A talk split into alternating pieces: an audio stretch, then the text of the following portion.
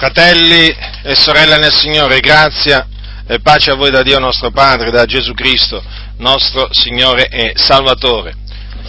L'Apostolo Paolo ha detto che la legge è santa, non solo, ha anche detto che la legge è buona se uno la usa legittimamente. Quindi la legge di Mosè, naturalmente è questa che Paolo si riferisce, se viene usata per incitare la Chiesa a buone opere, di essa si fa un uso legittimo. Qualcuno dirà perché qualcuno potrebbe usare la legge per farne uso illegittimo. Certo, ci sono anche quelli che la usano per farne un uso illegittimo primi fra tutti quelli appunto che predicano l'obbligatorietà della decima sotto, sotto la grazia. Ora, voglio usare, diciamo, in questa mia predicazione, o meglio, voglio cominciare questa mia predicazione con alcune parole tratte dalla legge e che eh, riguardano il povero o i poveri, l'aiuto che va dato ai poveri, ai bisognosi. Perché Dio, fratelli nel Signore, ha avuto sempre, dico, ha avuto sempre e ha sempre questo pensiero, cioè quello che i poveri vanno aiutati. Dio si prende cura del povero, pensa al povero e quindi noi, come suoi figliuoli diletti, dobbiamo appunto imitarlo. E per comprendere il sentimento di Dio dobbiamo naturalmente eh, rivolgerci alla parola di Dio, che è la Sacra Scrittura. E voglio cominciare a parlarvi appunto di questo argomento che ritengo importante, ai fini appunto diciamo, dell'edificazione della Chiesa, perché la Chiesa si edifica incitandola a carità, incitandola a buone opere. E io voglio fare proprio questo, incitarvi a buone opere, a mostrare amore, amore vero verso i poveri. Vi stavo dicendo appunto che per conoscere il sentimento di Dio verso i poveri bisogna rivolgersi alla Sacra Scrittura. Non c'è un altro libro dove noi possiamo trovare quello veramente che avverte il Signore, quello che sente il Signore a proposito, a proposito dei poveri. E quindi mi voglio rivolgere alla, inizialmente alla legge per spiegarvi, fratelli del Signore, un, un principio biblico. Dio vuole che noi aiutiamo i poveri.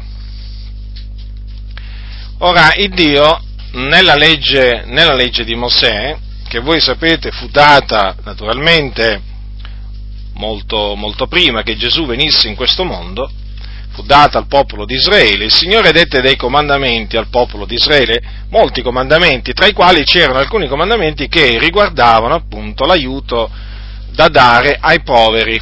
E prendete per esempio il capitolo 19 del Levitico, mm, leggerò due versetti, dal versetto 9 al versetto 10.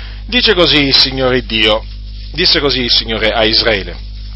Quando mieterete la raccolta della vostra terra, non mieterai fino all'ultimo canto il tuo campo e non raccoglierai ciò che resta da spigolare nella, del, della tua raccolta.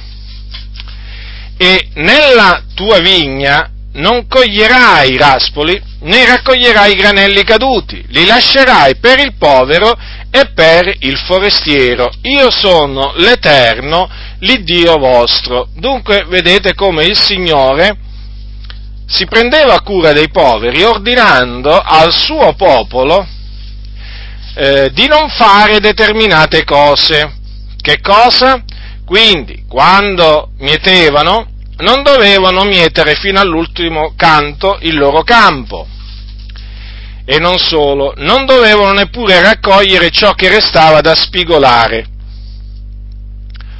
Oltre a ciò, nella vigna non dovevano cogliere i raspoli né raccogliere i granelli caduti, perché li dovevano lasciare per il povero. Nel libro dell'Esodo, qui abbiamo visto il libro del Levitico, prendete il libro dell'Esodo al capitolo 23. Ascoltate cosa dice il Signore dal versetto 10 versetto 11, leggerò. Per sei anni seminerai la tua terra e ne raccoglierai i frutti, ma il settimo anno la lascerai riposare e rimanere incolta. I poveri del tuo popolo ne godranno e le bestie della campagna mangeranno quel che rimarrà. Lo stesso farai della tua vigna e dei tuoi ulivi. Vedete ancora una volta qua, c'è un comandamento, hm? quello di non fare determin- cioè quello di non fare una certa cosa. Praticamente il settimo anno, il settimo anno non doveva avvenire nessuna semina, perché la terra doveva il settimo anno essere lasciata riposare, doveva rimanere incolta. E questo naturalmente per la gioia dei poveri, o meglio, per supplire ai loro bisogni. I poveri, disse Dio, o meglio i bisognosi, non mancheranno mai nel paese. Perciò, ha detto Dio a Israele, io ti do questo comandamento e ti dico, apri liberalmente la tua mano al tuo fratello povero e bisognoso nel tuo paese. Quindi, vedete, già nella legge di Mosè il Signore ha mostrato di avere un sentimento di compassione, di pietà verso i poveri, verso i bisognosi. Ora, qualcuno dirà, qualcuno dirà, ma perché esistono i poveri? Perché non tutti sono ricchi? Esistono i poveri semplicemente per una ragione, perché così Dio ha stabilito. Perché Dio è colui che fa impoverire e colui che naturalmente fa arricchire. E poi ricordatevi anche che tutti dipendono dal tempo e dalle circostanze. Ecco, questa è una cosa che molti si sono dimenticati, che tutti dipendono dal tempo e dalle circostanze. E siccome che i tempi li stabilisce Dio e anche le circostanze le crea Dio, e anche le muta il Signore, è evidente che sulla faccia della terra, in mezzo al popolo del Signore, parlo appunto a livello del popolo del Signore, ci sono coloro che sono per svariate circostanze, sono poveri, sono bisognosi. E a loro deve andare il nostro pensiero e questo pensiero si deve tramutare in atti, in atti pratici, in atti pratici di amore fraterno. E quindi devono, questo pensiero si deve tramutare in aiuto, aiuto pratico, fratelli nel Signore, aiuto pratico, non solo verbale, perché il nostro, amore, il nostro amore non si deve manifestare solo con le parole, certamente è buono amare i fratelli con le parole, ci mancherebbe altro, ma bisogna amarli a fatti e in verità. E quindi, dato che i poveri hanno bisogno, diciamo, eh, di fatti, non solo di parole, è bene appunto che ci ricordiamo tutti noi che il Signore ci ha chiamati ad avere pietà del bisognoso, ad avere pietà del povero e quindi ad aiutarlo. E badate che per coloro che, eh, diciamo, si danno pensiero del, po- del povero e quindi lo aiutano, c'è una beatitudine. Voi sapete che nella scrittura ci sono molte beatitudini beato, mm, quando, quando, leggete beati coloro, beato colui, benedetto colui, queste sono beatitudini. Voi lo sapete che, eh, diciamo, anche Gesù nei suoi insegnamenti disse diverse volte beato colui, beati coloro. Ecco, eh, nella Sacra Scrittura c'è un beato rivolto a colui che si dà pensiero del povero. Infatti dice nel Salmo 41, è Davide che lo dice per lo Spirito Santo, beato colui che si dà pensiero del povero. Nel giorno della sventura l'Eterno lo libererà. L'Eterno lo guarderà e lo manterrà in vita, egli sarà reso felice sulla terra e tu non lo darai in balia dei suoi nemici. L'Eterno lo sosterrà quando sarà nel letto dell'infermità, tu trasformerai interamente il suo letto di malattia. Quindi vedete che il Signore ha promesso di benedire coloro che si danno pensiero del povero quindi coloro che praticamente hanno pietà dei poveri e dei bisognosi. Il Signore, in altre parole, eh, contraccambia coloro che hanno pietà dei poveri. Infatti, voi sapete che la Sacra Scrittura a tale, a tale riguardo dice, dice, delle parole, dice delle parole che peraltro mi hanno fatto sempre molto riflettere e mi, hanno sempre, diciamo, eh, fatto del bene. E naturalmente non solo, ho visto veramente anche, ho potuto constatare che proprio è così. E come, e come, non potrebbe essere così? La parola di Dio è verità. Chi ha pietà del povero presta all'Eterno, che gli contraccambierà l'opera buona. Questo è scritto nel libro dei Proverbi. Quindi vedete che cosa il Signore ha promesso? Di rendere felice colui, naturalmente, che ha pietà del povero e di, contraccambi- di contraccambiargli qualsiasi opera buona che lui compie a pro dei poveri. A pro dei poveri. D'altro canto, fratelli, voglio ricordarvi altresì che per coloro invece che si turano le orecchie dinanzi al grido del povero, naturalmente non ci possono che essere naturalmente castighi da parte del Signore, non ci può essere che un giudizio da parte di Dio, perché costoro sono spietati, sono persone senza cuore. Sono persone che invece di essere pietose sono spietate, sì. Qualcuno dirà, ma come in mezzo alla Chiesa ci sono, ci sono persone spietate? Ma certo che ci sono persone spietate come anche ci sono persone pietose. E a tale riguardo vi voglio appunto fare presente che la sapienza dice che chi chiude l'orecchio al grido del povero griderà anch'egli e non gli sarà risposto. Fratelli, queste sono parole che devono altrettanto fare riflettere, perché vedete Dio è giusto e Dio dice nella sua parola come hai fatto così ti sarà fatto. Cioè cosa significa questo? Se tu ti mostri spietato verso il povero, eh, se tu vedi il povero, nel, il tuo fratello povero nel bisogno, hm, e tu al suo grido ti mostri indifferente, e quindi ti mostri spietato, devi sapere questo, devi sapere questo, che quando ti troverai tu nella distretta, eh, potrai gridare quanto vuoi, lo ripeto, potrai gridare quanto vuoi, il Dio non ti verrà in aiuto. Perché da nessuna parte della Bibbia c'è scritto beato colui che non si dà pensiero del povero. Da nessuna parte della Bibbia sta scritto beato colui che si tura le orecchie quando il povero grida per non sentire appunto il suo grido.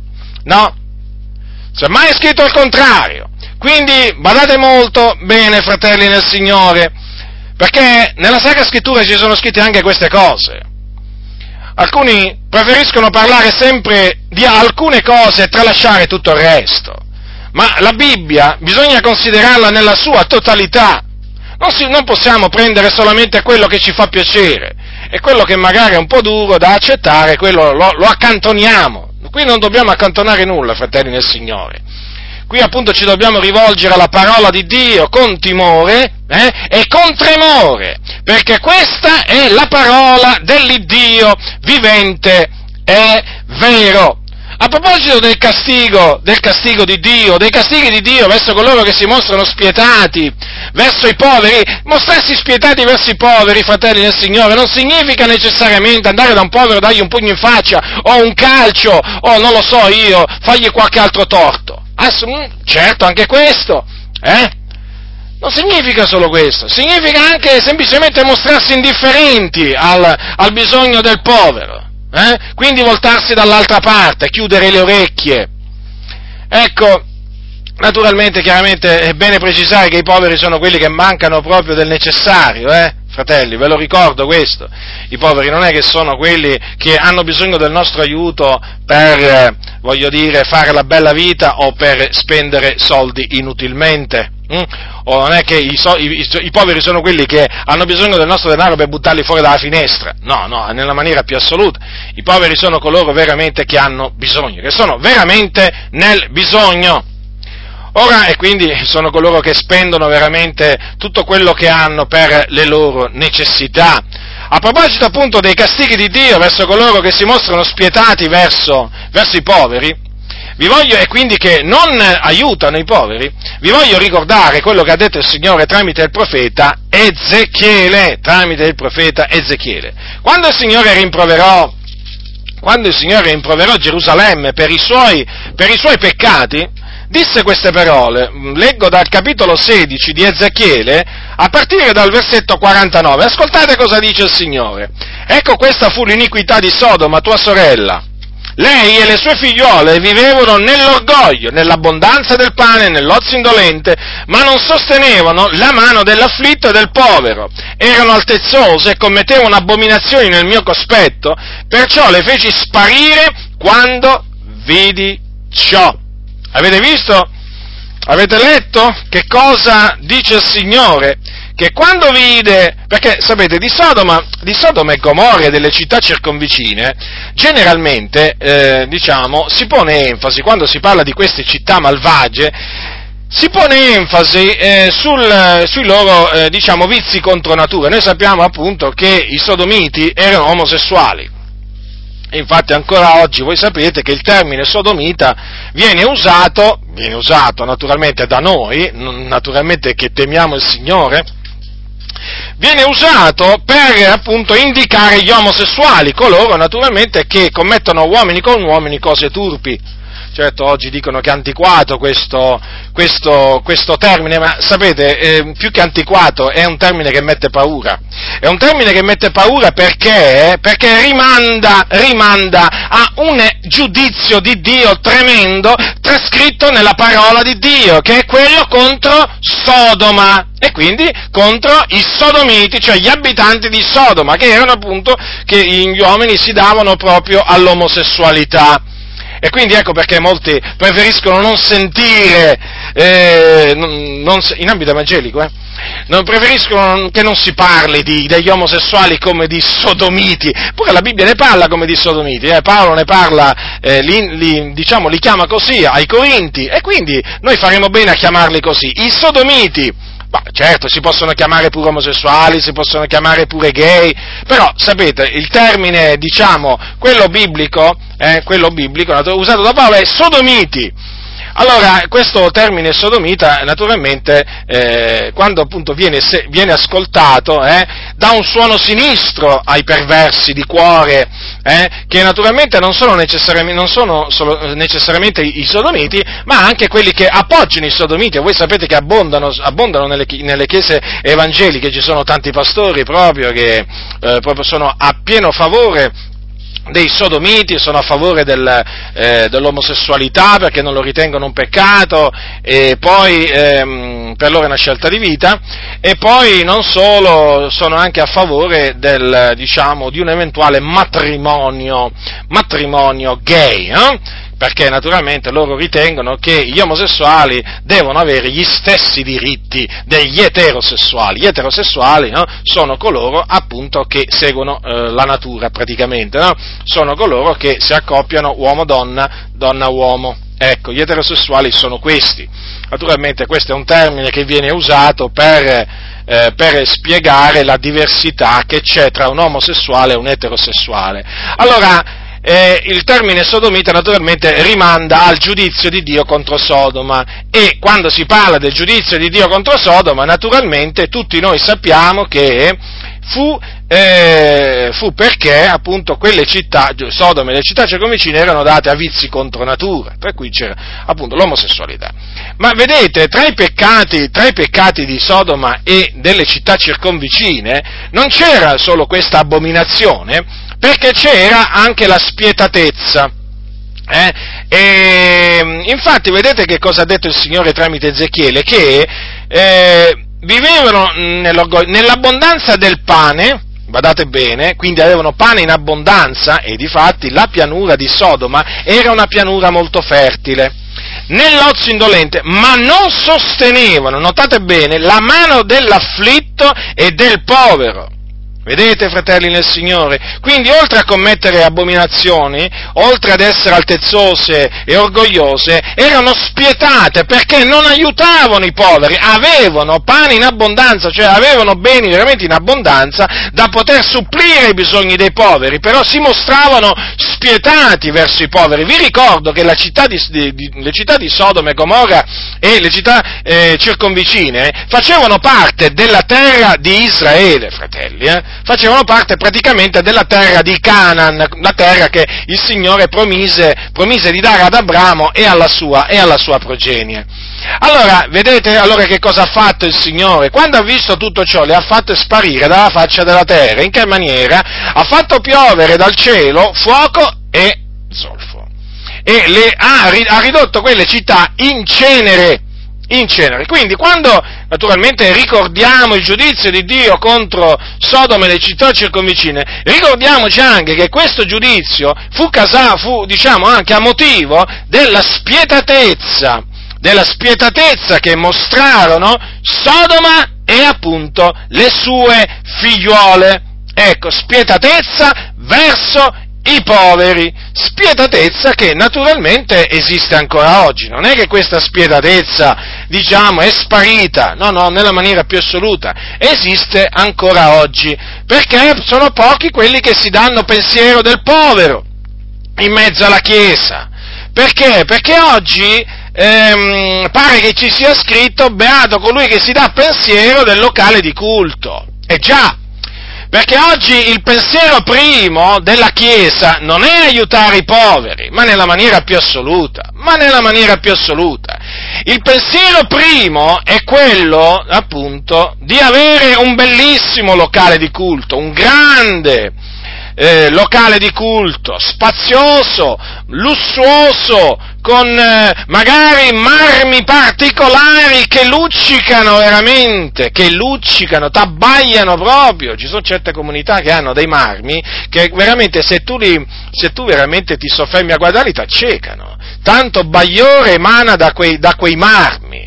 Certo, certo, e poi non parliamo delle vetrate, non parliamo poi veramente di tutto il corollario, proprio il lusso sfrenato. Oramai le chiese pare che nella Bibbia leggano beati coloro che costruiscono locali di culto meravigliosi lussuosi, comodissimi. Ecco, sembra veramente che ci sia veramente quest'altra beatitudine nella Sacra Scrittura, ma non esiste questa Sacra Scrittura, fratelli nel Signore. Questi questi che vi vorrebbero far credere no? che appunto è di fondamentale importanza costruire queste, loro le chiamano grandi chiese. Guardate che vi stanno ingannando, fratelli nel Signore. Questi vogliono costruire questi grandi locali di culto, perché non è la chiesa che loro vogliono costruire, loro vogliono costruire locali di culto per farsi un nome, per apparire grandi dinanzi ai potenti, dinanzi alle autorità, infatti c'è una corsa, al, una corsa sfrenata al locale di culto più grande, più comodo, più lussuoso, certo, perché naturalmente adesso le chiese evangeliche sono in concorrenza, non solo naturalmente tra di loro, ma anche col papato, praticamente adesso vogliono sorpassare il papato, perché vedete le denominazioni evangeliche sono figlie della Chiesa Cattolica Romana in un certo senso, perché hanno assunto un modo di ragionare, un modo di parlare perverso come appunto ce l'ha il, eh, il papato. E quindi vedete, oramai stiamo assistendo a questo, che anche le varie denominazioni eh, cercano appunto di farsi un nome, di estendere quindi il loro potere temporale costruendo, costruendo veramente questi templi. Certo, perché ormai qui bisogna parlare di templi. E ci sono oramai, ci sono oramai paesi dove ormai bisogna dire che, voglio dire, ci sono certi locali di culto delle chiese evangeliche che superano, superano proprio eh, le basiliche cattoliche.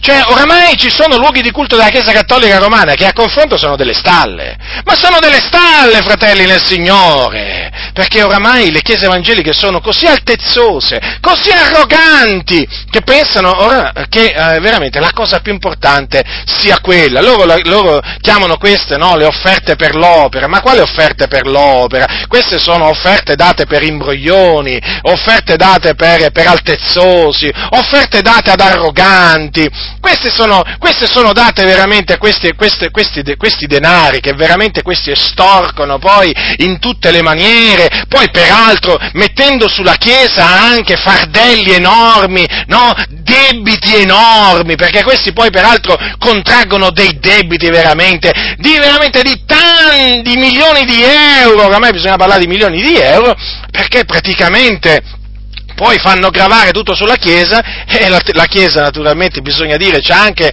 hanno anche il torto questi credenti di andare dietro a questi pastori corrotti, chiaramente si, eh, si mettono sulle spalle questi pesi, questi pesi che sono costituiti da questi tremendi debiti, veramente debiti fratelli nel Signore, certo, la Bibbia dice di non fare debiti, ma loro leggono che bisogna fare debiti, perché questi leggono la Bibbia all'incontrario. Oramai sono arrivato a questa conclusione. La Bibbia è come se non ci fosse per costoro, perché praticamente la Bibbia dà un comandamento, loro praticamente fanno, da, fanno dire alla Bibbia che si può trasgredire quel comandamento. Le cose stanno così, fratelli del Signore. Vedete? Questi sono veramente dei ciarlatani, questi sono dei seduttori di menti, fratelli del Signore. Infatti non li sentite mai parlare, non li sentite mai parlare di offerte per i poveri, non li sentite mai parlare di aiuto ai poveri. Ma attenzione, fratelli del Signore, non di aiutare i poveri che sono in Africa, eh? nel Congo, nel Congo o, o, nella, o, nella Costa d'Avorio. No, fratelli nel Signore, lasciate stare, lasciate stare. No, no, i poveri che ci sono qua in Italia, in mezzo alle chiese. Qualcuno dirà come ci sono nelle chiese poveri. Ma certo, non l'hai tu udito? E dove vivi? In quale mondo vivi? Ma in quale mondo vivi? Sì, ci sono poveri in mezzo alla chiesa. Allora che cosa fanno questi impostori, appunto, che promuovono, eh, diciamo, l'idea che la cosa più importante è costruire, diciamo, il grande locale di culto? Eh? Gettano un po' di polvere nel, ne, negli occhi dei credenti, loro sanno come farlo, no? Mettendo davanti qualche missione all'estero, no? Poi man, mm, portando qualche, picco, qualche, qualche fotografia e fanno vedere appunto che loro hanno qualche missione all'estero. Eh già, sì, sì. Poi i poveri che hanno a casa li prendono a calci. Sì, sì, li prendono a calci, gli, gli, gli dicono andate alla Caritas. Eh? O altrimenti gli dicono, ma, ma questo mica è un istituto di beneficenza. E certo. E mica sono un istituto di beneficenza loro. Loro sono un'azienda, un'azienda edile, perché praticamente è, praticamente ormai è lì per costruire locali di culto. No, per aiutare i poveri, no, per costruire locali di culto. E ormai, fratelli del Signore, le cose stanno così. Questa è gente questa è gente che non dovrebbe starci nelle comunità, questa è gente che dovrebbe essere cacciata via dalle chiese, invece se li tengono questi impostori, se li tengono. Eh sì, quindi la colpa è anche di quelli che si tengono, che vogliono questi pastori. Eh? Quindi poi se vi sfruttano, se vi ingannano, se vi imbrogliano, eh, se si mostrano spietati verso i poveri, eh, non mettetevi a piagnucolare. La cosa da fare è di non seguirli, di non dargli nulla a costoro. Ritiratevi da queste, appunto, diciamo, denominazioni aziende che pensano veramente a soddisfare il loro ventre, che servono il loro ventre. E dei poveri, eh, dei poveri non si prendono veramente cura, perché, lo ripeto, queste loro cosiddette offerte che dicono di fare all'estero, questi aiuti che loro dicono di fare all'estero, fratelli del Signore, è solo sabbia che vi gettano negli occhi, perché alla prova dei fatti qui, qui in questa nazione, queste stesse chiese, queste stesse denominazioni disprezzano, maltrattano, scherniscono i poveri che sono in mezzo a loro, li, lo ripeto, li mandano alla Caritas, rendetevi conto voi. rendetevi conto voi quanto amore hanno questi verso i poveri, i loro fratelli poveri, poi peraltro. Qui stiamo parlando di famiglie di credenti povere. E cosa fanno questi pastori? Che cosa fanno questi pastori? Pensano di opprimere il popolo del Signore per ricevere sempre più denaro per costruire appunto queste loro cattedrali. Non dategli nemmeno un centesimo a costoro. Questi sono dei mercenari, questi sono dei servi di Mammona. Il loro, il loro Dio è il loro ventre, non è il Dio e Padre del nostro Signore Gesù Cristo loro servono mammona. E quindi cosa fare con i soldi?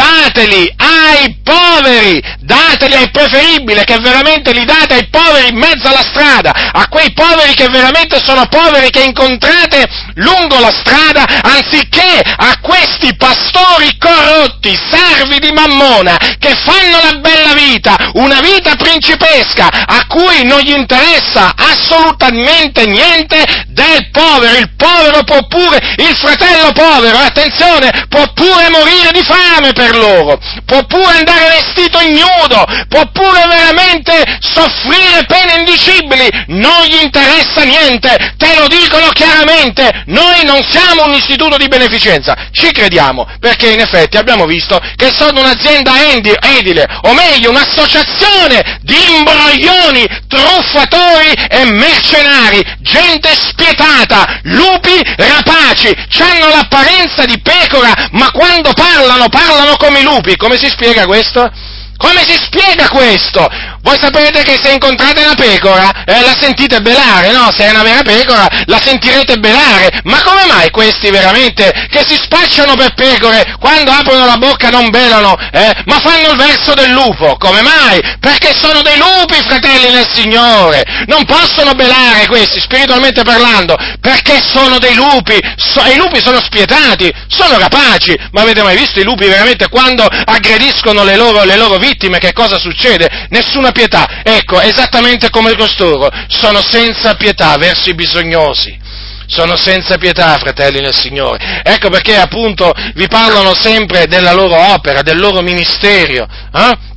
E poi naturalmente quando parlano dell'opera del Signore, parlano dell'opera della denominazione. Eh già, certo, perché la denominazione deve, deve chiaramente apparire da tutte le parti, da tutte le parti deve apparire il nome della loro denominazione. Eh, ci manca poco veramente che fra poco quando i credenti andranno al culto gli fanno proprio un timbro sulla fronte, eh, con il timbro e lo stemma della loro denominazione. Ci manca solo questo. Ci manca solo questo, voglio dire. Alcuni pensano veramente al 666, certamente deve arrivare pure il marchio della bestia, ma io sto vedendo questo. Io sto vedendo questo in questi tempi malvagi. Le denominazioni stanno marchiando i, lo, i, i loro membri spiritualmente li stanno marchiando, c'è lo stemma della loro denominazione sulla fronte di tanti credenti. Ecco perché dico a questi credenti, toglietevi via da queste chiese, basta, sbarazzatevi di questo marchio infame veramente, che vi hanno veramente appiccicato addosso queste denominazioni che servono veramente mammone che si sono alleate con i poteri forti dello Stato, con poteri occulti demoniaci e che veramente non vogliono fare la volontà di Dio,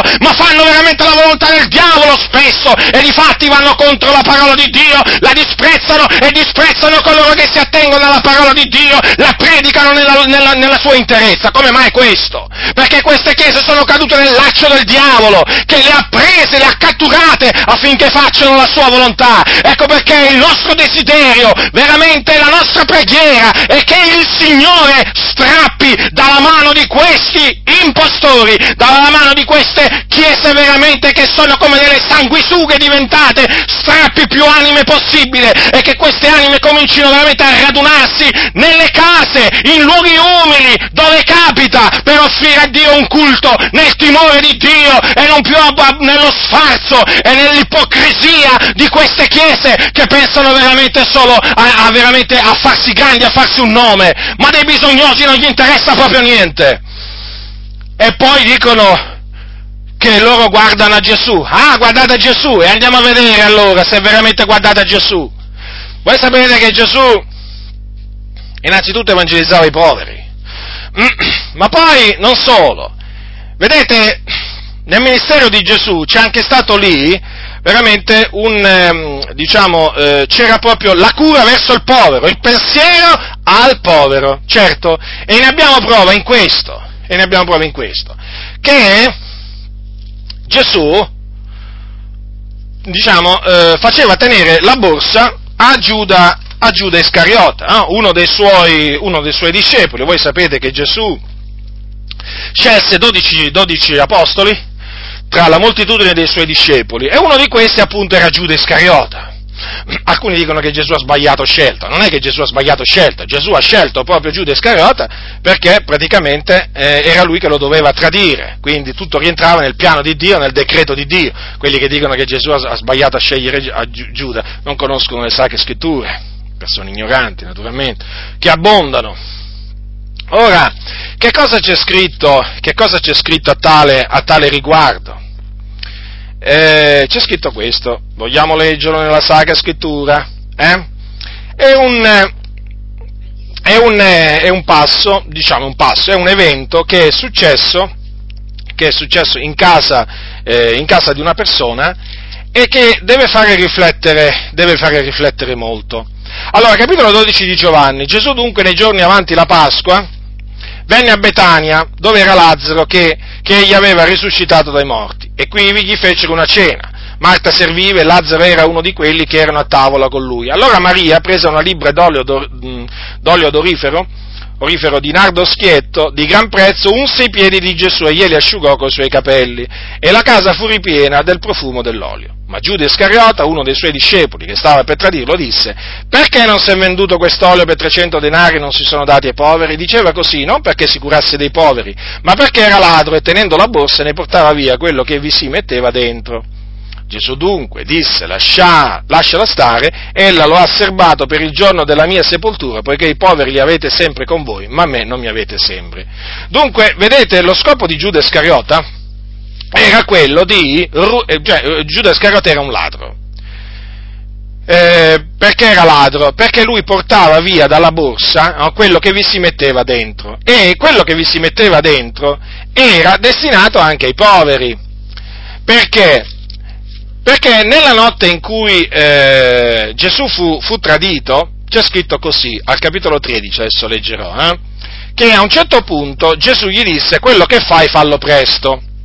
Allora, capitolo 13, versetto 28. Ma nessuno dei commensali intese perché gli avesse detto così. Difatti alcuni pensavano, siccome Giuda teneva la borsa, che Gesù gli avesse detto compra quello che ha bisogno per la festa, ovvero che desse qualcosa ai poveri.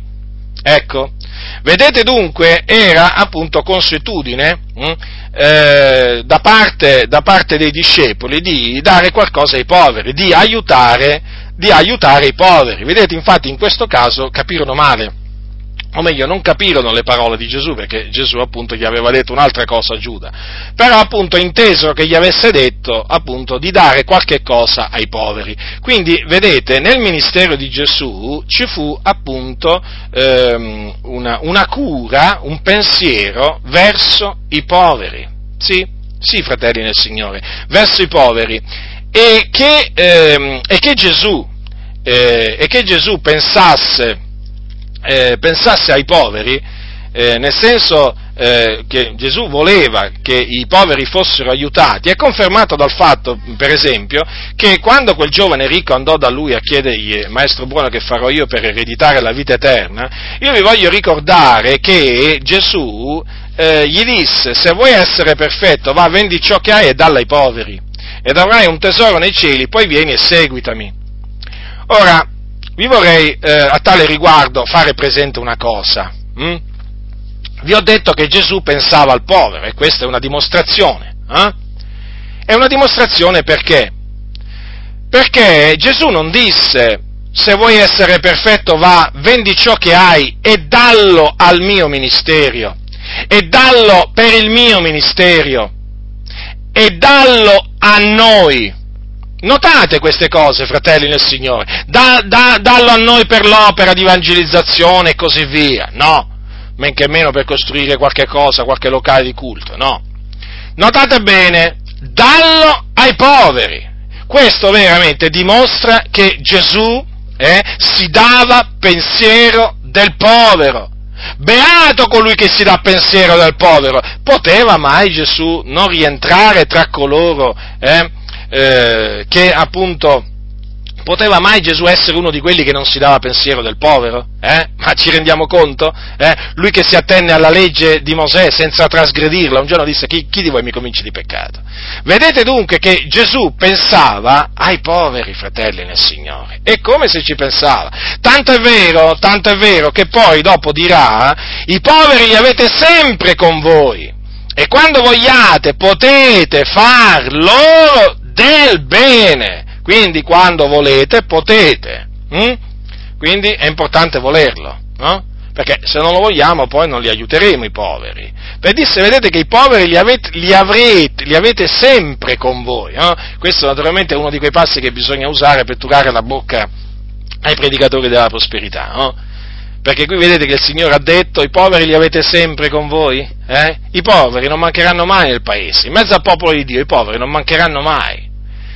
E quindi invece quelli dicono appunto che Dio vuole che tutti siano ricchi, hm? ricchi materialmente, e naturalmente si dimenticano appunto che in mezzo al popolo di Dio Dio ha stabilito che ci siano dei poveri, anche perché, ah, perché ha stabilito così, affinché veramente noi pratichiamo ciò che è giusto nel suo, nel suo cospetto, cioè affinché noi prati- eh, compiamo le opere buone che Lui ha innanzi preparate affinché noi le pratichiamo. Già, perché in mezzo a queste opere buone che Dio ha innanzi preparate affinché noi le pratichiamo, c'è anche quella dell'elemosina. Eh sì, fratelli del Signore, dobbiamo ribadire questo perché voi sapete che le assemblee di Dio in Italia si sono permesse di dire nella persona del loro presidente Felice Antonio Loria, eh, e voi sapete che questo è documentato, non ci inventiamo nulla, che le opere buone, e stava parlando delle opere buone che Dio ha innanzi preparate eh, per noi affinché le pratichiamo, le opere buone non sono l'elemosina, lo ha detto lui, eh? Non è che l'ho detto io, io sto solo ricordandovi, fratelli del Signore, che cosa questa gente riesce a dire contro la parola di Dio. Eh? E certo, perché la, loro, la preoccupazione primaria delle assemblee di Dio in Italia è costruire locali di culto. Non lo sapevate questo? Non è mica aiutare i poveri. Ma ce ne sono tantissime di prove, fratelli del Signore, a tale riguardo. Ma ce ne sono tantissime ma questa credo che sia la più, la più, importante perché appunto sono parole queste che ha detto il loro presidente. Hm? Lo hanno eletto loro? Questa è la loro dottrina, la dottrina delle Adi. Infatti loro lo dicono chiaramente, noi non siamo un istituto di beneficenza. Certo, noi adesso comprendiamo perché loro parlano così. Lo comprendiamo molto bene. Parola d'ordine per costoro, fratelli, sapete qual è? Bisogna dirgli ravvedetevi e convertitevi dalle, vi- dalle vostre vie malvagie, a tutti quanti a partire dal presidente fino all'ultimo delle Adi che ragiona così. Questo è il messaggio da portare anche ai membri delle Adi che ragionano in questa maniera perversa agli occhi del Signore. Ravvedetevi e convertitevi dalle vostre vie malvagie, perché queste sono opere malvagie, queste sono parole inique parole inique pronunziate contro il consiglio di Dio e noi non tolleriamo che il consiglio di Dio venga offeso, denigrato in questa maniera.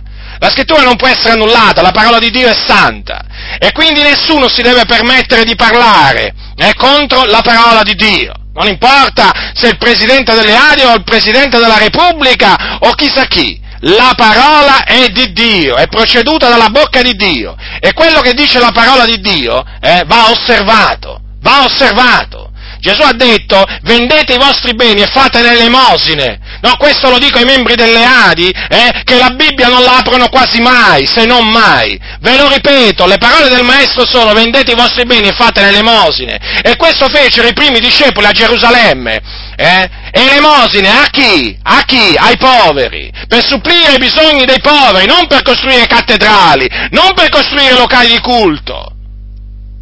Questo ve lo voglio ricordare. Eh? Perché ogni tanto, ogni tanto veramente sembrate dei smemorati. Eh? Sembrate proprio che certe cose eh, ve, le siate, ve, le siete dimenticati, allora ve le ricordo io, vi ricordo io quello che sta scritto, perché siete, diventu- siete diventati duri d'orecchi, siete diventati, ma più che duri incirconcisi d'orecchi, perché non ci volete più sentire né dall'uno né dall'altro di orecchio. Ma veramente, una vergogna, uno scandalo queste parole. Mentre Gesù ha esaltato l'elemosina, voi veramente l'avete fatta sparire l'elemosina, dicendo che le opere buone non sono l'elemosina. Ma questo lo dite voi, che non conoscete le scritture, arroganti, altezzosi che non siete altro, e per questo il Signore vi giudicherà, come meritate perché avete stancato l'Iddio vivente e vero con le vostre parole stolte. Nessuno mai vi ha detto che sono parole stolte, ve lo dico io da parte del Signore, perché per questo Dio mi ha costituito, anche per riprendere gente come voi, che vi siete gettata la parola del Signore alle spalle, ve la siete messa sotto i piedi, letteralmente sotto i piedi, state continuamente tritando la parola di Dio, giorno dopo giorno, la lista delle falsità che dite, delle falsità che praticate, degli inganni che perpetrate a danno della Chiesa s'allunga in maniera spaventosa, siete in caduta verticale, state affondando, state andando a picco e state lì veramente a fare che cosa? State lì a ballare, a divertirvi voi voi dirigenti, a voi non interessa niente del popolo del Signore, perché il popolo del Signore eh, sta veramente naufragando per colpa vostra e voi state lì veramente ad azzuffarvi per i vostri affari, eh, state veramente a pensare come avere ancora più soldi. E infatti adesso pensate pure alle quote inespresse dell'8 per mille, questo è il vostro pensiero, quello appunto di ingrandire il vostro impero, ma dei poveri nella maniera più assoluta. Vi volete prendere cura, come dice la Sacra Scrittura, dei poveri in mezzo alla Chiesa, eh? Parlo dei poveri in mezzo alla Chiesa qui in Italia. E di fatti li cacciate via. Noi non siamo, dicendo, noi non siamo un istituto di beneficenza. E che cosa direte al Signore in quel giorno? Che cosa direte? Eh?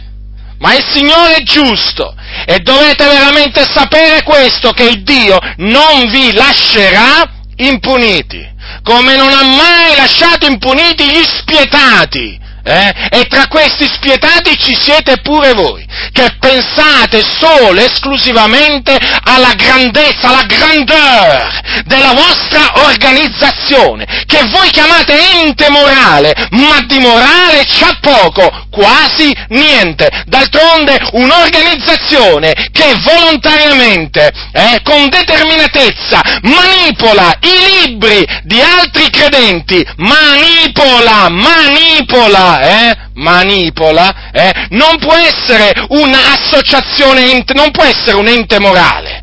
No, no, no, no, no, no, a meno che al termine morale adesso gli avete dato un altro significato. Eh? Certo, è possibile. La vostra morale, che è quella di manipolare i libri, eh? Cosa che Dio è in abominio perché voi in questa maniera avete adulterato, contorto il pensiero di altri credenti. E anche per questo il giudizio di Dio è alla porta, è alla porta, non sfuggirete, voi di media, non importa, voi dite che ce l'ho con voi, non ce l'ho con voi, io ce l'ho con gli ipocriti che sono in mezzo a voi, con l'ipocrisia che fomentate, con gli imbrogli che fomentate. E questi dei libri manipolati, eh, sappiate che è un imbroglio, da cui ancora non vi siete ravveduti, ma ve lo ripeto, il giudizio è alla porta, il giudizio è alla porta. Quindi per tornare al discorso dell'elemosina, dell'elemosina naturalmente, voi dovete sapere, fratelli che il dare ai poveri eh, rientra nella volontà di Dio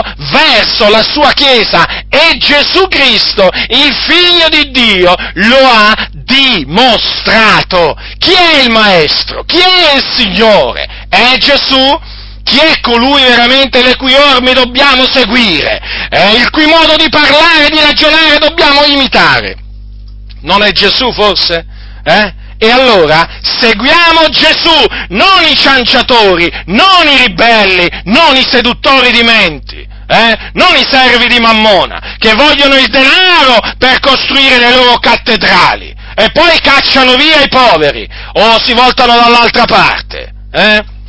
Eh, quante, quante di queste tristi testimonianze ci sono in mezzo alla Chiesa? Guardate che la cosa è veramente generale, eh? Non è che qui il discorso, attenzione a non pensare che vale solo per le Adi, eh? Attenzione perché è diffuso questa spietatezza verso i poveri, fratelli del Signore. Guardate che anche le altre denominazioni sono così, anche le altre denominazioni, e se non lo sono ancora, lo diventeranno, lo diventeranno presto, perché le cose oramai stanno volgendo sempre al peggio, d'altronde deve venire l'apostasia. Quindi vedete, fratelli del Signore, Gesù ci ha dato l'esempio, cosa significa darsi pensiero del povero. Vi stavo dicendo appunto che nella Chiesa primitiva che cosa facevano i primi cristiani? Vendevano le case, le possessioni, poi cosa facevano? Portavano il ricavato ai piedi degli apostoli. E cosa facevano gli apostoli con quel ricavato? Costruivano locali di culto, forse? Eppure c'era una moltitudine di credenti. Eh? Costruivano forse locali di culto, fratelli? Eh? No, li, da, li distribuivano a ciascuno secondo il bisogno. Questo è scritto. Questo è scritto, fratelli, guardate che cosa è scritto nella Bibbia. Capitolo 4, siamo negli Atti degli Apostoli. Hm? Gli atti degli apostoli, che molti, nel, diciamo, nell'ambiente nostro pentecostale hanno chiamato gli atti dello Spirito. Eh? Però chissà perché, quando si deve parlare degli atti dello Spirito, eh, parlano sempre dei miracoli, delle guarigioni, delle visioni, per chi ci crede ancora naturalmente, perché ci sono tanti pentecostali che non ne parlano perché non ci credono più, eh, e si chiamano pentecostali, eh. però si dimenticano di questi atti, eh, di questi atti eh, di questi atti meravigliosi. Eh? Ascoltate. Allora dice così, gran grazia era sopra tutti loro, capitolo 4, versetto 33, dal versetto 33, poiché non v'era alcun bisognoso fra loro, perché tutti coloro che possedevano poderi e case li vendevano, portavano il prezzo delle cose vendute e lo mettevano ai piedi degli apostoli, poi era distribuito a ciascuno secondo il bisogno, e infatti non c'era nessun bisognoso. Ora, quei credenti erano ripieni di Spirito Santo? Certo che erano ripieni dello Spirito. Camminavano per lo Spirito? Certo che camminavano per lo Spirito. Temevano il Signore? Certo che temevano il Signore. E allora? Come mai dicevano così? Appunto perché temevano il Signore. Mm? Qual era il loro pensiero? Il povero. Si davano pensiero del povero. Avete visto? Provate a pensare quanto denaro deve essere stato portato ai piedi degli Apostoli. È perché qui guardate che c'è scritto tutti coloro che possedevano potere e case li vendevano e portavano il prezzo delle cose vendute, eh? lo mettevano ai piedi degli apostoli. Pensate quante, quanta, quant, diciamo, quante somme di denaro enormi. Eppure, vedete, non pensarono a costruire locali di culto, eh? mega locali di culto, no, anche perché la Chiesa si riuniva nelle case, hm? si riunivano nelle case i santi, cioè avevano le case dove appunto si riunivano. Ecco, pensavano al bisognoso, al povero, perché loro sapevano che il Signore aveva prescritto di venire in aiuto al bisognoso, ai poveri.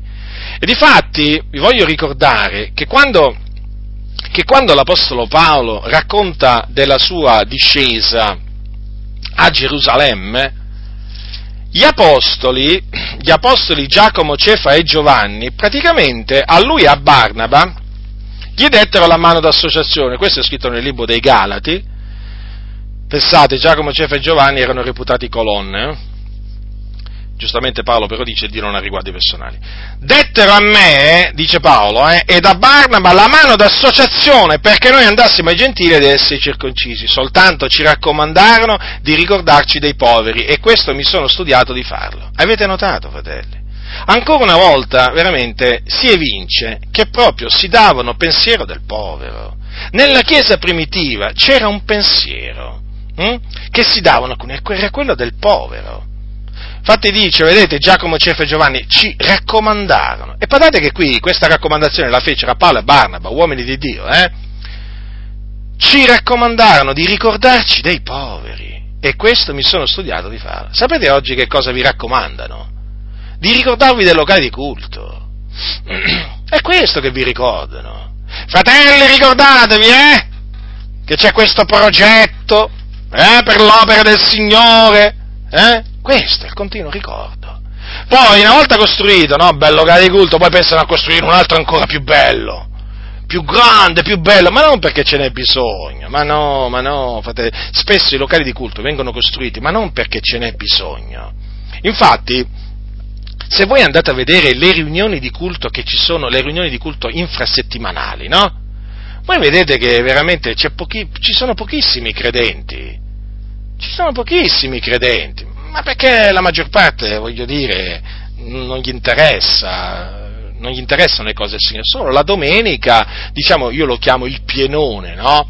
Ma perché, giustamente, no? Voglio dire, un cristiano, o meglio, uno che si dice cristiano, vuoi che la domenica non si reca nella sua cattedrale? Eh?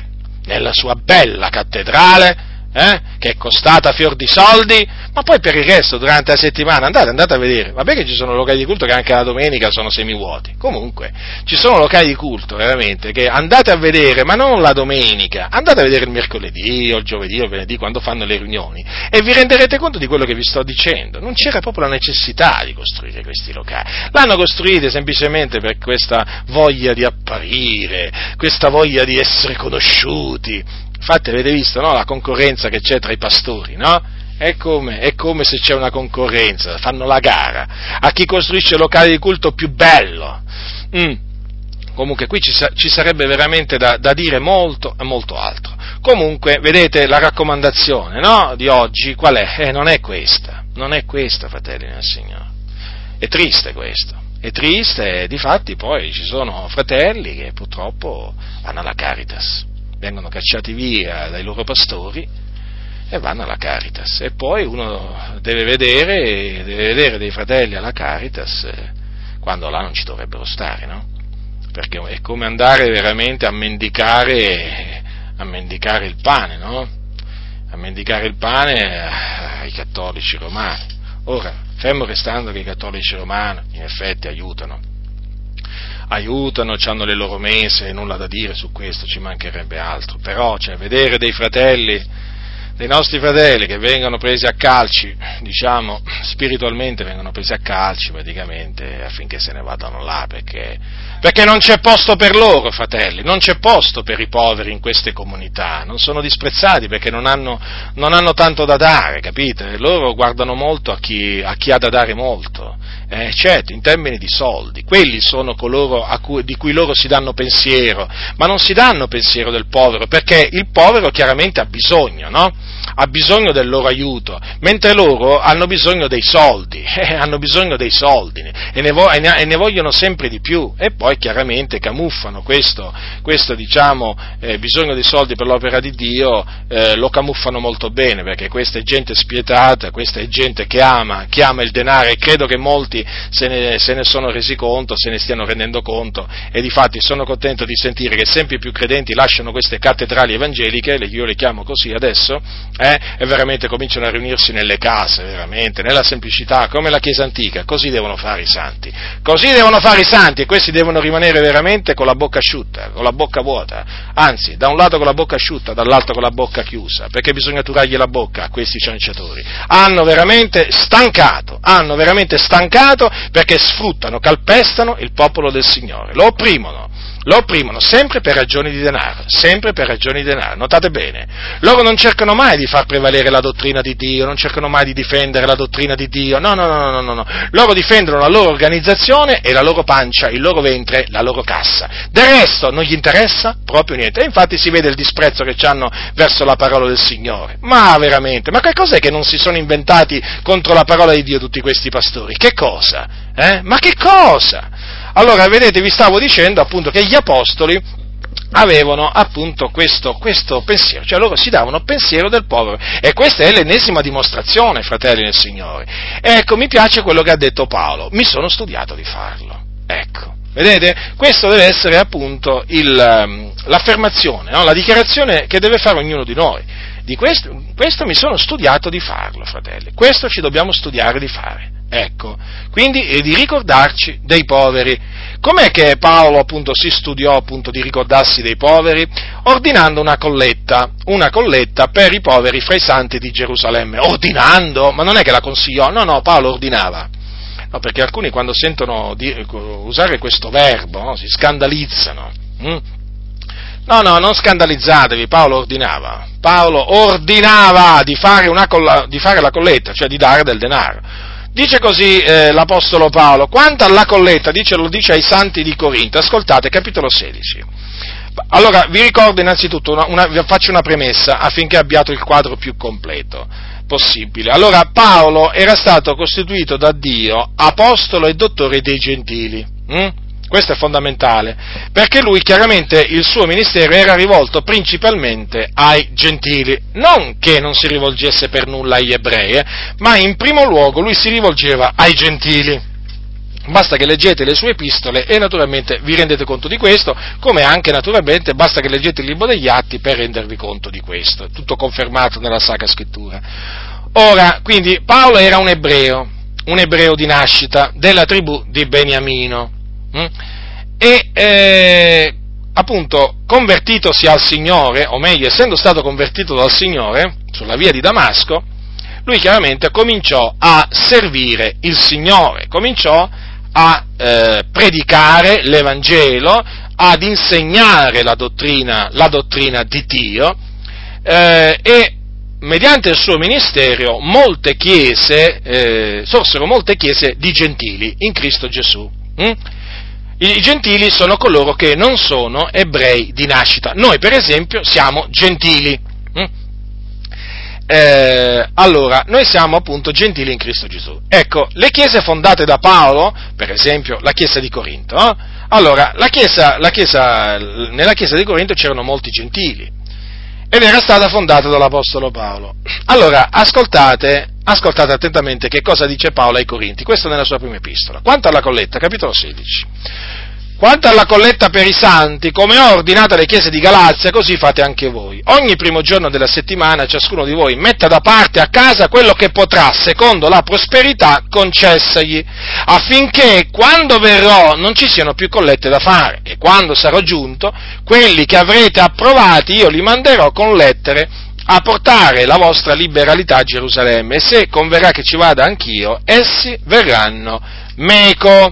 Notate dunque che Paolo aveva ordinato una colletta per i poveri fra i santi. Chiaramente eh, lui eh, chiaramente si era prefissato di raccogliere del denaro volontario, naturalmente offerto volenterosamente dai gentili in Cristo Gesù, eh, che c'erano nelle varie comunità. Hm? E quindi notate bene, nella Galazia, le chiese che erano nella Galazia, poi le chiese che erano nella Caia, e quindi naturalmente qui c'era la chiesa di Corinto, ma c'era anche per esempio la chiesa di Cencrea, un'altra chiesa. Eh?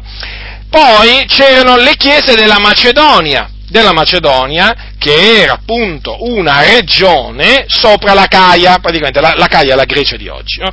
Sopra la Caia c'era la Macedonia e lì eh, c'erano delle comunità, delle comunità come per esempio quella dei Filippesi, dei Tessalonicesi e così via. Allora, l'Apostolo Paolo praticamente ordinò una colletta per i poveri fra i santi, ma specificò anche dove si trovavano questi santi, eh?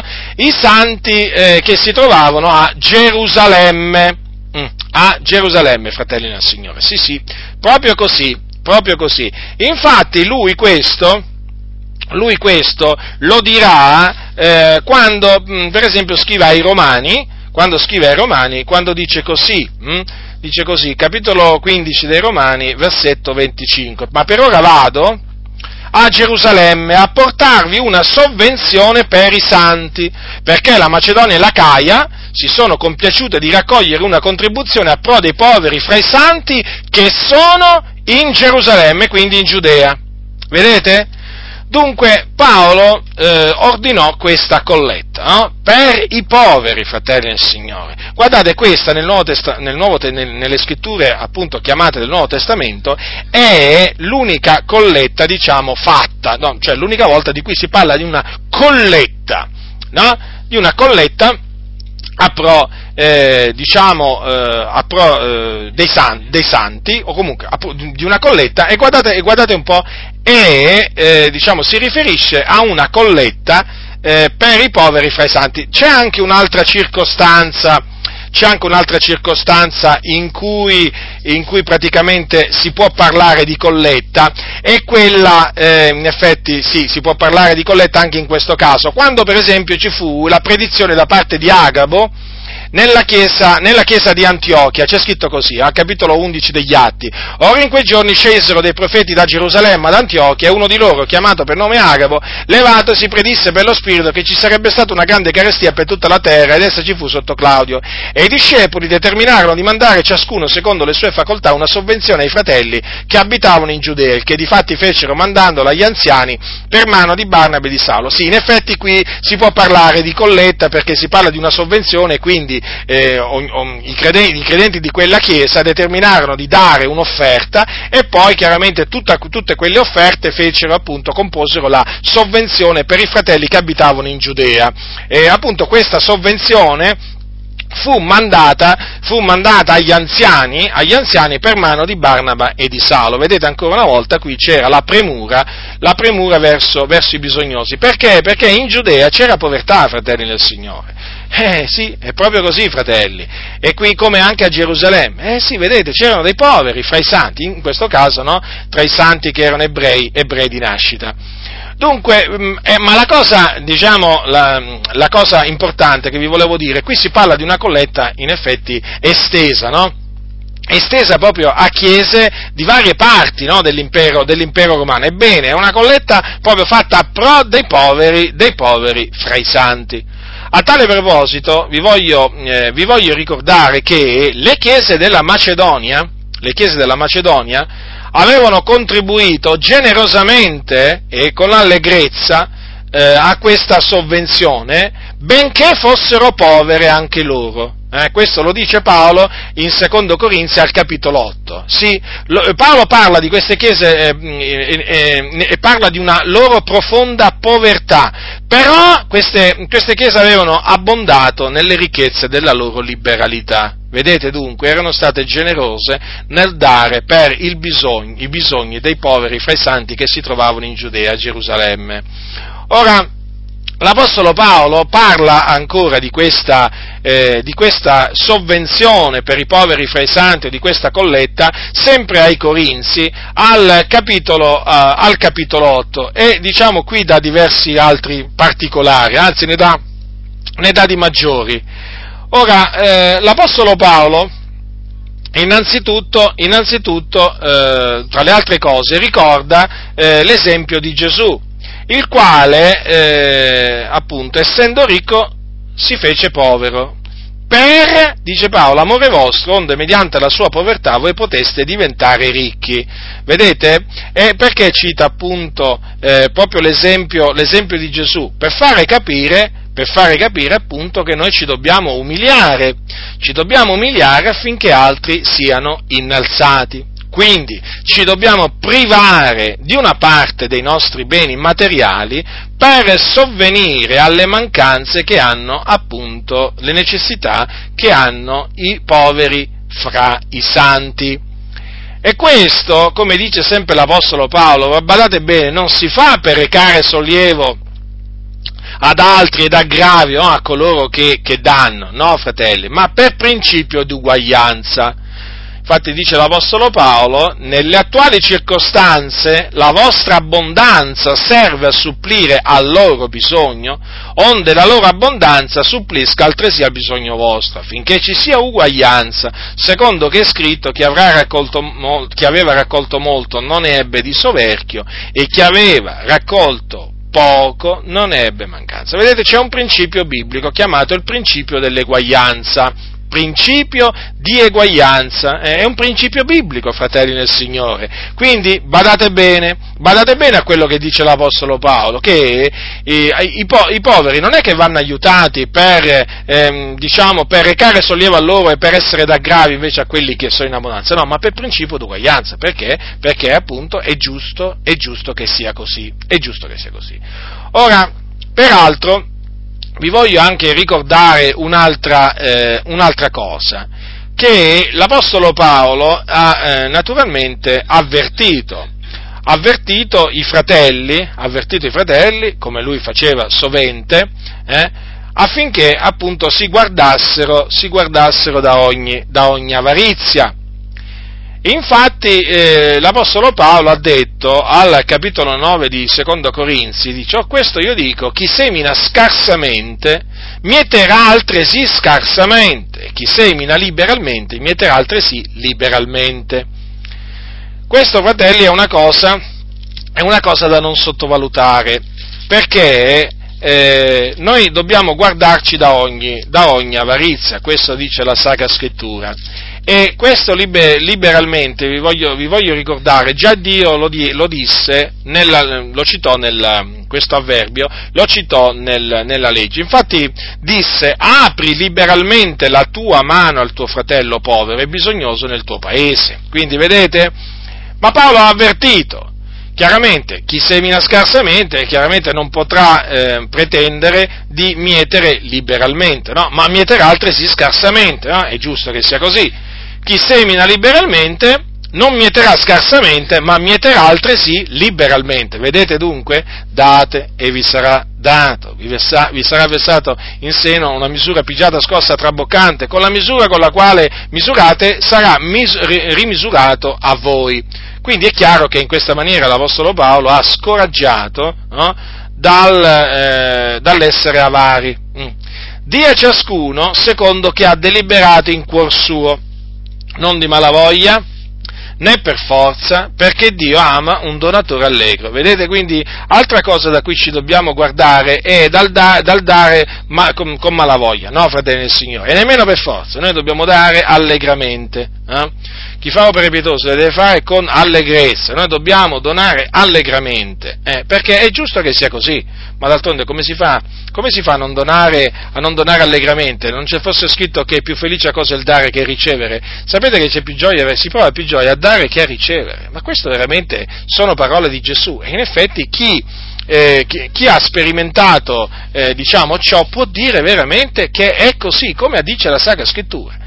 Quindi l'Apostolo Paolo esorta, eh, non è che stabilisce, attenzione fratelli, non è che l'Apostolo Paolo stabilisce una quota, ma nella maniera più assoluta. Infatti vedete, vi ho letto prima che dice, dice così, eh, il primo giorno della settimana ciascuno di voi, il primo giorno della settimana è domenica, non è lunedì, eh, fratelli e signori, quando Paolo parlava del primo giorno della settimana, ricordatevi che lui usava il calendario, il calendario praticamente ebraico, eh, e, e il primo giorno della settimana è domenica.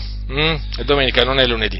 Allora, il primo giorno della settimana ciascuno di voi mes- metta da parte a casa quello che potrà, secondo la prosperità concessa. Vedete, quello che potrà. Ecco, non è che è stabilito qua una quota, quello che potrà, secondo la prosperità concessa. Ecco, quindi eh, mette anche in guardia naturalmente dal, dal, dare, mm, eh, dal, dare, di malavoglio per forza. E poi mh, mm, vedete l'Apostolo Paolo, eh, perché l'Apostolo Paolo quando parlava era giusto, è un modello veramente l'Apostolo Paolo, eh, non solo un modello di vita, ma anche un modello nel, nel modo di parlare. Dice così, Dio è potente da far abbondare su di voi ogni grazia, affinché avendo sempre in ogni cosa tutto quello che vi è necessario, abbondiate in ogni opera buona, siccome è scritto, egli ha sparso e gli ha dato ai poveri la sua giustizia di morire in eterno. Quindi vedete, c'è la promessa da parte, parte del Signore, la promessa, eh, fratelli, guardate che queste, che queste sono promesse del Signore, che il Signore sicuramente contraccambierà l'opera buona che noi compiamo a pro dei poveri fra i santi. D'altronde, come, come, dice la sapienza, chi ha pietà del povero presta l'Eterno che gli contraccambierà l'opera buona. Vedete dunque, quindi c'è un contraccambio da parte di Dio. Guardate bene, eh? noi non è che dobbiamo dare per essere contraccambiati da Dio, eh? Mm. Non fate come quelli che, inseg- che diciamo, hanno, finito, hanno finito col dare perché? perché? Perché vogliono diventare ricchi, no, fratelli e sorelle? Noi dobbiamo dare perché amiamo i fratelli e perché vogliamo fargli del bene. Poi il Signore certamente nella sua giustizia non rimarrà, non rimarrà debitore nei nostri confronti. Il Signore veramente eh, provvederà a tutte le nostre necessità, il Signore veramente farà abbondare su di noi ogni grazia. E c'è un'altra cosa, fratelli nel Signore, c'è un'altra cosa che, ehm, che bisogna anche che teniate a mente, che eh, la, sovvenzione, la, eh, la sovvenzione o comunque le opere buone che si fanno a pro dei poveri fra i santi eh, producono abbondanza di ringraziamenti a Dio. Mm, questo è fondamentale eh, da sapere. Dice Paolo infatti, al capitolo, sempre al capitolo 9 di Secondo Corinzi, versetto 12, la prestazione di questo, oh no, prendiamo un passaggio prima, ascoltate cosa dice l'Apostolo Paolo, dice, sarete così arricchiti in ogni cosa onde poter esercitare una larga liberalità, la quale produrrà per nostro mezzo rendimento di grazia a Dio, poiché la prestazione di questo servigio sacro non solo suppisce i bisogni dei santi, ma più ancora produce abbondanza di ringraziamenti a Dio. Vedete, fratelli del Signore, che cosa produce un'opera buona fatta nel nome del Signore a, po- a pro dei poveri fra i santi? Abbondanza di ringraziamenti a Dio, certo, perché coloro che si vedono aiutati da noi poi renderanno eh, grazie a Dio. E noi vogliamo che il Signore sia ringraziato. Il nostro desiderio è che il Signore sia glorificato eh, in noi e quindi tramite noi noi vogliamo che il Signore sia glorificato e una delle maniere appunto è questa, eh, aiutando i poveri. In quanto dice che la prova pratica fornita da questa sovvenzione li porta a glorificare Dio per l'obbedienza con cui professate il Vangelo di Cristo e per la liberalità con cui partecipate al bisogno loro e di tutti. Vedete?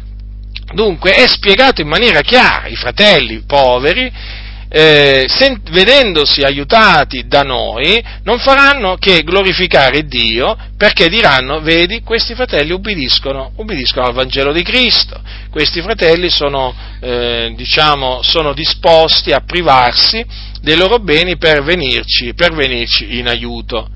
Non solo, poi questi fratelli, dal canto loro, saranno spinti a pregare per noi. Hm? Infatti dice Paolo, con le loro preghiere a pro vostro, essi mostrano di essere mossi da vivo affetto per voi, a motivo della sovrabbondante grazia di Dio che è sopra voi. Ringraziato sia Dio del suo dono ineffabile. Quindi vedete, alla fine coloro che vengono da noi aiutati non, oltre, che ringrazia, oltre che ringraziare Dio e quindi produrre abbondanza di ringraziamenti a Dio, si metteranno a pregare per noi. E naturalmente questo naturalmente è, un, è un segno, è un segno della, dell'affetto, dell'affetto loro verso, verso di noi. Quindi vedete fratelli quante, quanto è importante sovvenire ai bisogni dei poveri fra i santi? Mm? Un'ultima cosa, ma non meno importante. Eh? Nell'epistola di Paolo ai Romani, da cui prima io vi ho letto alcune parole che riguardavano appunto questa sovvenzione, c'è scritto un'altra cosa riguardo di questa sovvenzione che ritengo veramente importante. Ascoltate che cosa dice Paolo delle chiese delle chiese della Macedonia e della Caia che si erano compiaciute di raccogliere appunto una contribuzione a pro dei poveri fra i santi che erano in Gerusalemme. Ascoltate, è al versetto 27 del capitolo 15. Si sono compiaciute, dico, ed è anche un debito che esse hanno verso di loro, perché se i gentili sono stati fatti partecipi dei loro beni spirituali, sono anche in obbligo di sovvenire loro con i beni materiali. Vedete, fratelli del Signore? Ora, questo è un, eh, è un, passaggio che deve fare molto riflettere, eh? deve fare molto riflettere noi gentili, noi gentili di nascita. Ora, noi non siamo ebrei di nascita, fratelli, voi sapete che noi gentili siamo stati eh, innestati contro natura nell'ulivo domestico, praticamente siamo stati eh, troncati dall'ulivo selvatico e siamo stati innestati contro natura nell'ulivo domestico. Cosa significa? Che noi prima eravamo estranei ai patti della promessa, alla cittadinanza di Israele. In Cristo siamo stati, siamo entrati a far parte del popolo di Dio. Sì, siamo entrati a far parte del popolo di Dio. Siamo appunto di quei rami, hm, di quei rami che hanno preso il posto di, dei, rami disubbidienti, cioè di quegli ebrei disubbidienti che sono stati troncati a motivo della loro incredulità, mentre noi appunto sussistiamo nell'ulivo domestico per la nostra fede. Ora, noi chiaramente in questo ulivo godiamo eh, siamo partecipe della radice della grassezza dell'ulivo, quindi noi godiamo molte benedizioni. Certo che noi vediamo molte, molte benedizioni perché appunto siamo stati innestati in questo ulivo domestico, ma badate bene che non siamo mica noi a portare la radice, eh, ma è la radice che porta noi, la radice ebraica, eh, ricordatevelo sempre questo, eh. praticamente dobbiamo parlare in questi termini, alla fine, alla fine appunto, eh, noi dobbiamo ricordarci, ricordarci che le promesse, le promesse furono fatte al popolo di Israele. No? Il patto, il Dio lo promise al popolo di Israele, il nuovo patto, eh? il nuovo patto, a chi lo promise il Signore? Lo promise a noi? No, lo promise agli ebrei. Allora, vedete, noi essendo stati innestati contro natura nell'ulivo domestico, noi adesso, noi adesso godiamo de, naturalmente dei loro beni spirituali. Sì, sono chiamati beni spirituali degli ebrei. Vedete che cosa meravigliosa che il Signore ha pianificato? Ora, come noi quindi siamo stati fatti partecipi dei loro beni spirituali, adesso siamo in obbligo di sovvenire loro con i beni materiali. Come dire, noi abbiamo chiaramente, adesso godiamo dei beni, dei beni spirituali, ebrei, eh, perché qui vedete cosa dice Paolo, lo voglio sottolineare, I, gentili sono stati fatti partecipi dei loro beni spirituali, sta parlando dei beni spirituali appunto degli ebrei, perché voi sapete che la Chiesa primitiva inizialmente era costituita solo da ebrei, eh. Poi il Signore ha aperto la porta della fede anche a noi gentili e noi quindi siamo stati fatti entrare. Allora, allora, dato che noi siamo stati fatti partecipi dei loro beni spirituali, adesso siamo in obbligo di aiutarli materialmente, di far partecipe a loro dei beni materiali. È una cosa quindi meravigliosa eh, che rientra nel piano di Dio aiutare i nostri fratelli, fratelli che appunto eh, sono ebrei di nascita. Naturalmente i fratelli mi riferisco a quegli ebrei di nascita che hanno creduto che Gesù è il Messia, naturalmente, no? come, lo erano, come, lo erano, nella Chiesa primitiva. No? Pietro, Giacomo, eh, Giovanni, eh, Stefano, loro erano fratelli ebrei di nascita, ebrei di nascita che facevano parte del residuo eletto secondo la grazia. Ecco, io mi riferisco naturalmente a questi ebrei. No, non agli ebrei, non agli ebrei che non fanno parte, diciamo, eh, della Chiesa. Sto, qui Paolo si sta riferendo appunto agli ebrei eh, di nascita, sì, ma che facevano parte della Chiesa. Infatti vedete che dice così, un, parla di una sovvenzione per i santi, eh, e i santi erano coloro appunto che avevano creduto nel Signore Gesù Cristo eh, in, mezzo, in, mezzo, agli ebrei. Vedete dunque questa, diciamo, ehm, eh, questo disegno, questo disegno di Dio, eh? Eh, ha fatto praticamente eh, grazia a noi gentili no? affinché noi eh, diciamo, ci ricordassimo poi eh, ci ricordassimo di aiutare, di aiutare i nostri fratelli che sono, che sono appunto tra i giudei, tra i giudei di nascita. E quindi, fratelli nel Signore, questa diciamo, eh, la, parola, la parola d'esortazione che vi ho voluto quindi, eh, ho voluto quindi dare, mh, hm, eh, affinché, affinché, non siate, diciamo, affinché non rimaniate sterili, ma abbondiate, abbondiate nelle opere buone, perché il Signore vuole che noi siamo un popolo dato alle opere buone, e vi ricordo infatti che eh, dice dice Paolo, dice Paolo, a Tito che Gesù Cristo ha dato se stesso per noi affinché di riscattarci da ogni iniquità e di purificarsi un popolo suo proprio zelante nelle opere buone. E tra le opere buone appunto ci sono le elemosine eh, da, dare, da dare ai poveri, fratelli, ai poveri. Io capisco bene che questo è un messaggio che farà infuriare naturalmente i soliti arroganti, i soliti, i soliti insensati, eh, che, abbondano, che, abbondano, dietro i pulpiti delle chiese, perché lo so bene, lo so bene, loro, quando si parla di offerte so bene a chi vogliono che siano date queste offerte e per quale ragione. Certo, certo, basta vedere naturalmente eh, che macchina hanno, che casa hanno, che vita fanno per capire, per capire a chi vogliono che siano dati i soldi, eh? a questi veramente lupi a questi lupi vogliono che siano dati i soldi. No, fratelli del Signore, quando voi vi rendete conto che il pastore della chiesa che state frequentando non si dà pensiero del povero, ma semmai si dà pensiero del ricco, eh, si dà pensiero del ricco in che senso? No? Che cerca il favore del ricco, cerca i soldi del ricco.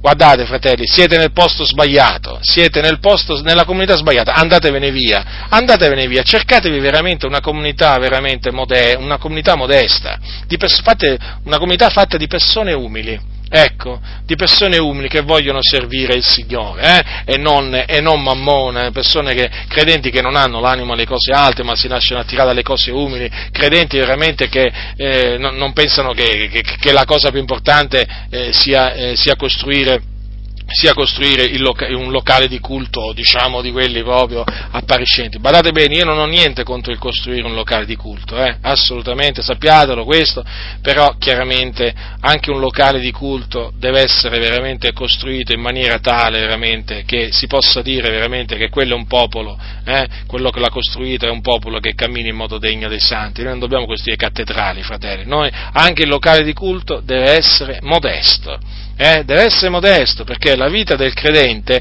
deve essere caratterizzata dalla modestia, eh? e quindi lo sfarzo non si addice ai santi. Guardate la vita di Gesù, guardate la vita degli apostoli, non erano persone che andavano dietro lo sfarzo, che cercavano lo sfarzo, perché? Perché erano persone umili di cuore, non avevano l'animo alle cose alte. Quindi, se vi accorgete veramente che il pastore della vostra comunità, la vostra comunità, questi qua hanno l'animo alle cose alte, andatevene via, andatevene via, questi qua è gente superba. Noi non vogliamo stare con i superbi, veramente, noi vogliamo stare fra gli umili del paese no?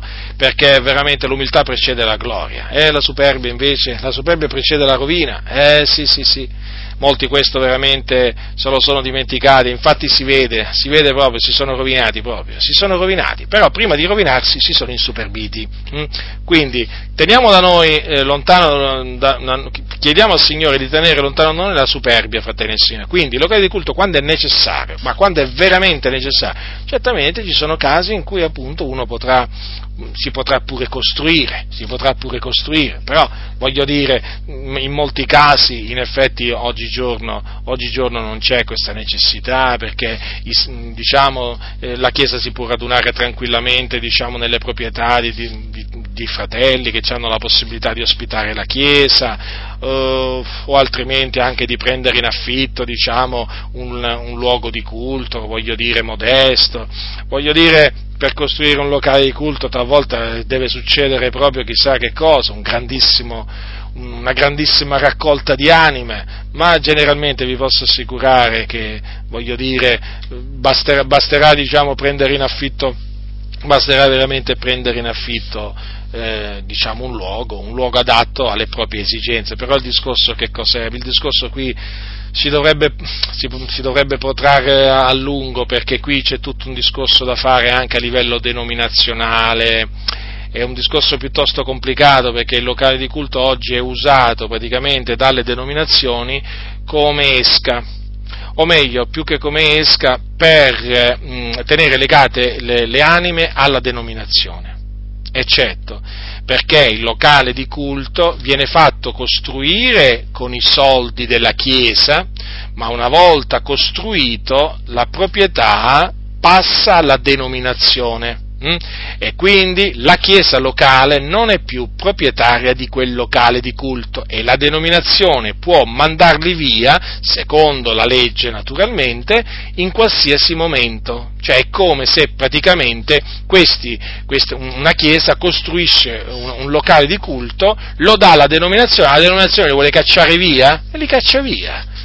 Sì, in effetti dal punto di vista, punto di vista legale, di vista, cioè, legale possono, diciamo, eh, possono, averla vinta, anche se ci sono stati dei casi in cui non gliel'hanno data vinta perché il giudice ha deciso altrimenti, però vi posso assicurare che, come si suol dire, in questo caso il coltello dalla parte del manico ce l'ha la denominazione e quindi la chiesa locale che si è trovata diciamo, a costruire questo locale di culto non ha niente, non ha niente, come se non avesse niente. Eh? E quindi chiaramente la denominazione c'ha tutto, c'ha tutto e, e, quindi fa valere, fa pressione sulla Chiesa affinché la Chiesa praticamente accetti tutto quello che la denominazione eh, dà anche diciamo, il marcio, anche il falso, lo deve accettare perché appunto poi tutto passa in mano alla denominazione. Quindi praticamente oggi la, le denominazioni sono strutturate in una maniera per cui le chiese locali, le chiese locali si legano, si legano al, alla, alla, denominazione, vengono legate, o meglio, alla, alla denominazione proprio usando lo stratagemma del locale di culto. Infatti si sono premurati a mettere nello statuto proprio questa clausola. Eh sì, eh sì, perché questa qui è una potente, una potente arma nel, nel, nelle mani della denominazione per tenere a bada le chiese locali. Così, dal punto di vista dott- dottrinale, dal punto di vista della morale, la chiesa locale non può, non può diciamo, ribellarsi giustamente, dovrebbe ribellarsi alla sede centrale, no, perché? Perché praticamente è sotto ricatto. Le cose stanno così, fratelli del Signore, è triste, ecco perché non bisogna entrare in una denominazione, in una denominazione perché in una denominazione ti ingabbiano, praticamente ti mettono tanti di quei lacci addosso che ti paralizzano, non ti puoi più muovere, o meglio, ti puoi muovere però naturalmente... Ehm, eh, ti puoi muovere sotto la loro direzione, praticamente diventi come una sorta di burattino nelle mani di gente corrotta, gente stolta, gente avida, eh, le cose stanno così. Ecco perché la cosa migliore è non entrare in nessuna denominazione, rimanere assolutamente indipendenti dalla, dalle denominazioni, rimanere quindi liberi nel Signore. Qualcuno dirà perché nelle denominazioni non si è liberi? No, si è schiavi, si è schiavi di uomini corrotti come nella Chiesa Cattolica Romana. Non è che mi potete venire a dire che la parrocchia è libera, una parrocchia è libera nella Chiesa Cattolica Romana, ma quale libera? La parrocchia è schiava, schiava del Papa, no? E quindi nelle denominazioni è la stessa cosa, la comunità locale è schiava, è schiava Parlo però in particolare quando la comunità locale ha costruito un locale di culto che viene appunto intestato alla denominazione. In quel caso lì la comunità locale è totalmente schiava, in balia della sede centrale, fratelli del Signore, della sede centrale della propria, della propria denominazione. Non può fiatare, non può fiatare, viene presa a schiaffi in faccia, a pugni in faccia, a calci. Guardate che così, eh, fanno quello che vogliono poi della chiesa locale, perché hanno l'arma, l'arma del locale di culto. Eh, fratelli Signore, guardate che queste cose, queste cose le, hanno, le, hanno, le hanno poi chiaramente hanno riconosciuto che era così, quei fratelli naturalmente che poi, eh, diciamo, quando è arrivato diciamo, il giorno eh, il giorno stabilito da Dio, eh, hanno dovuto riconoscere che, che, le cose stanno così praticamente, le hanno sperimentate sulla loro pelle. Ecco perché, fratelli del Signore, io esorto le comunità a rimanere libere, non entrate in nessuna denominazione, non entrate in nessuna denominazione, non entrate a sottostare a nessun statuto, regolamento di nessuna denominazione eh? rimanete liberi nel Signore, perché questi vi fanno diventare dei loro schiavi eh? in pochissimo tempo. In pochissimo. Prima di tutto a livello spirituale vi schiavizzano, vi schiavizzano perché le cose, le cose, stanno così e poi naturalmente anche a livello materiale perché poi una volta che entrate nella denominazione chiaramente eh, soprusi eh, di, di, tutti, di, tutti, i generi sempre al fine di prendervi denaro e poi una volta che costruite il locale di culto ecco lì proprio siete legati mani e piedi alla denominazione mm. poi certo faranno chiaramente loro usano il locale di culto come, come, come come arma, a mo' di dire, però sappi che se tu te ne vai, e tu praticamente perdi tutto il denaro che hai dato, perché questo non te lo dicono, però te lo fanno capire, perché alla fine è così, fratelli nel Signore. Ecco perché poi ci sono dei credenti che sono resti ad andare via da, da quella denominazione corrotta, malvagia, piena di imbrogli, perché dicono, perché dicono, ma come, ho dato così tanti soldi qui per costruire questo locale, adesso me ne vado, eh, perdo tutto, insomma, tutto un discorso del genere, fratelli. Ma, Dio volendo, magari su questo argomento ci tornerò. Quindi la mia esortazione oggi era rivolta, chiaramente eh, aveva come argomento appunto il, ehm, il, l'aiutare, l'aiutare, i poveri, appunto. Termino appunto dicendo quello che ha detto il salmista, beato colui che si dà pensiero del povero. Diamoci, de, dobbiamo avere questo pensiero, vedete? dobbiamo darci pensiero del povero, questo il Signore vuole. Quindi eh, eh, che veramente possiamo tutti noi eh, veramente ubbidire, ubbidire alla, alla volontà del Signore, facendo quello che a Lui gradito e sovvenendo appunto ai bisogni, ai bisogni dei poveri che ci sono fra i santi. La grazia del Signore nostro Gesù Cristo sia con tutti coloro che lo amano con purità incorrotta. Amen.